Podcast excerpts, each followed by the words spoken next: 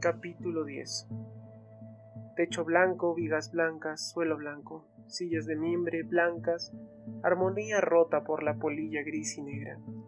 Todo lo que había en el porche era familiar, abierto, airado, pero ahora a Mitch le parecía oscuro, desconocido. Siempre con la mirada baja, Tagar volvió a hablar.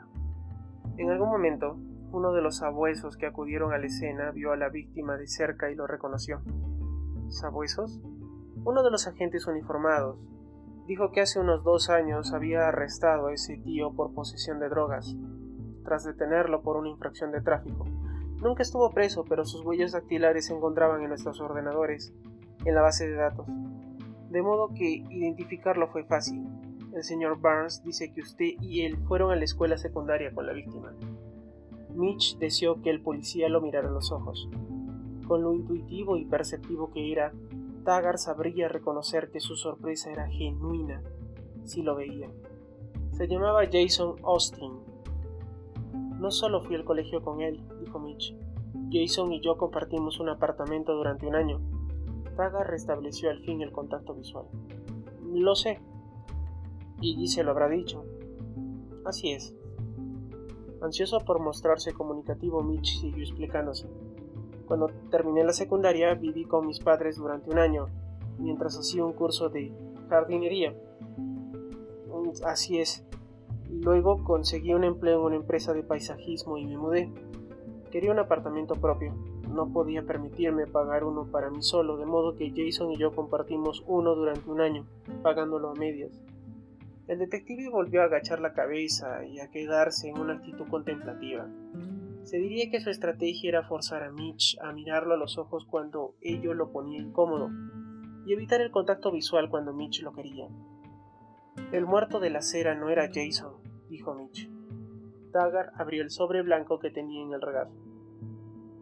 Además de la identificación que hizo el agente y de las huellas dactilares, tengo una identificación positiva que hizo el señor Burns basándose en esto. Sacó del sobre una foto en color de 20 por 25 centímetros y se la dio a Mitch. Un fotógrafo de la policía había movido el cadáver para obtener la mejor imagen posible del rostro. La cara estaba vuelta hacia la izquierda, apenas lo suficiente para ocultar lo peor de la herida.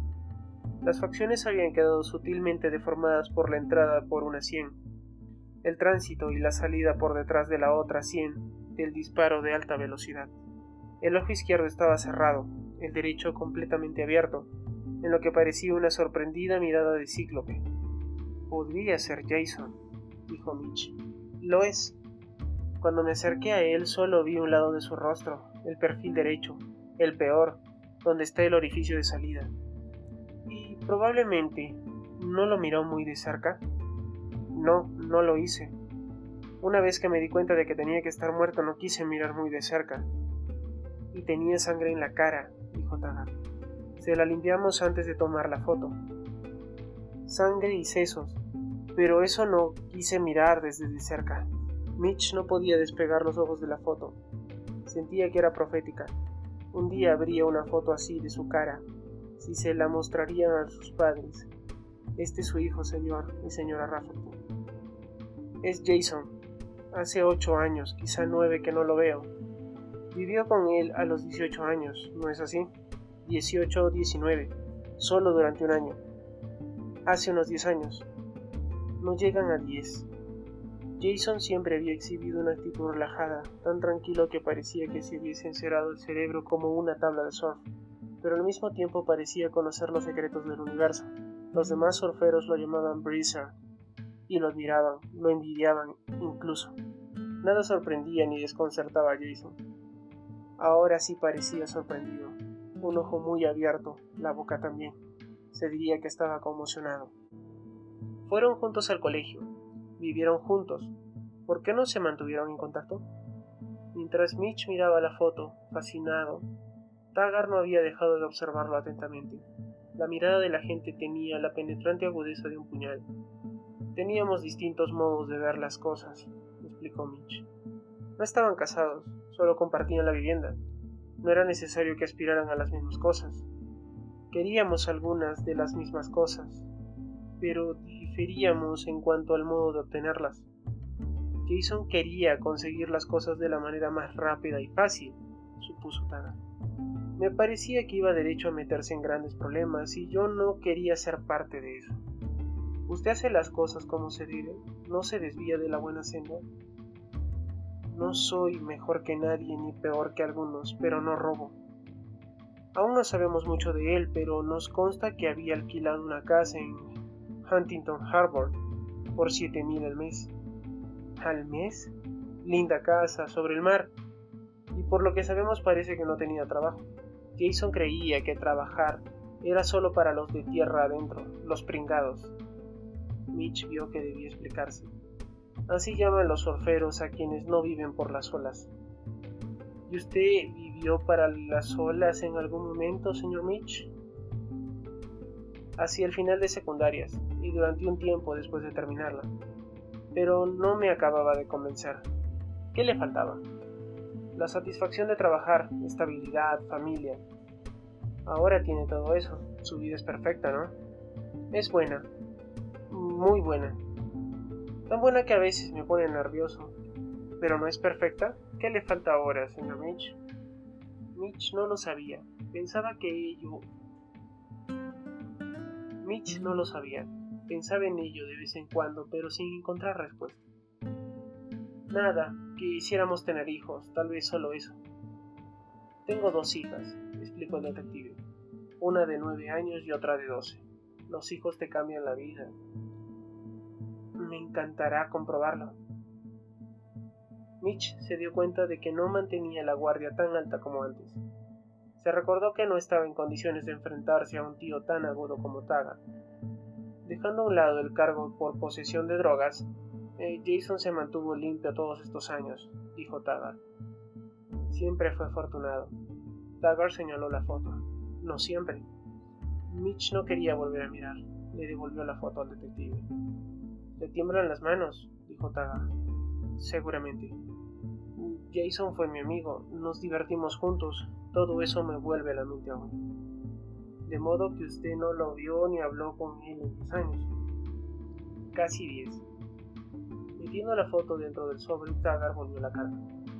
Pero ahora sí lo reconoció, sin sangre y viendo mejor su cara.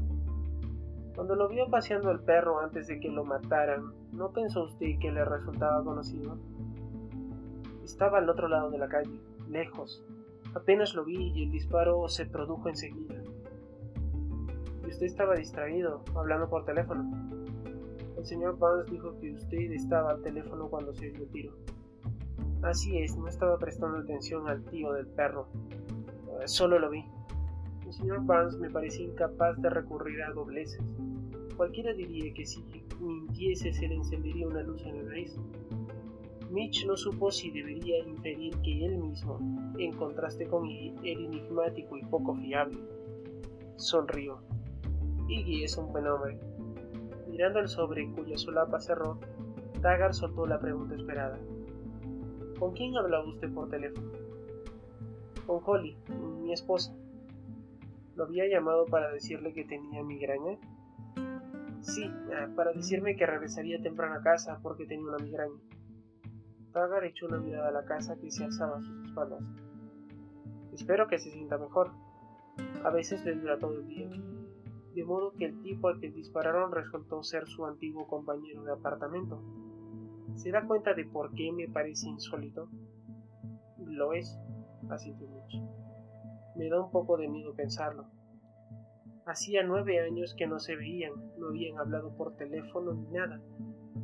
Él tenía amigos nuevos, un grupo diferente. No me caía bien ninguno de ellos y no me lo volví a cruzar en los sitios que solíamos frecuentar. A veces las coincidencias solo son coincidencia.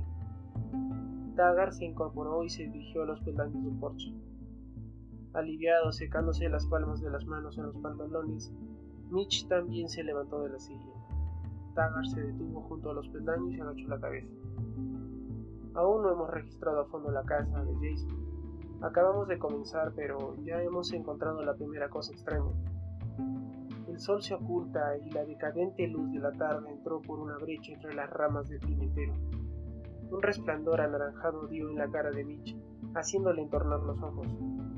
Fuera de la repentina luz, Entre las sombras, Taggart seguía explicándose. En la cocina tenía un cajón lleno de objetos diversos, donde guardaba el dinero.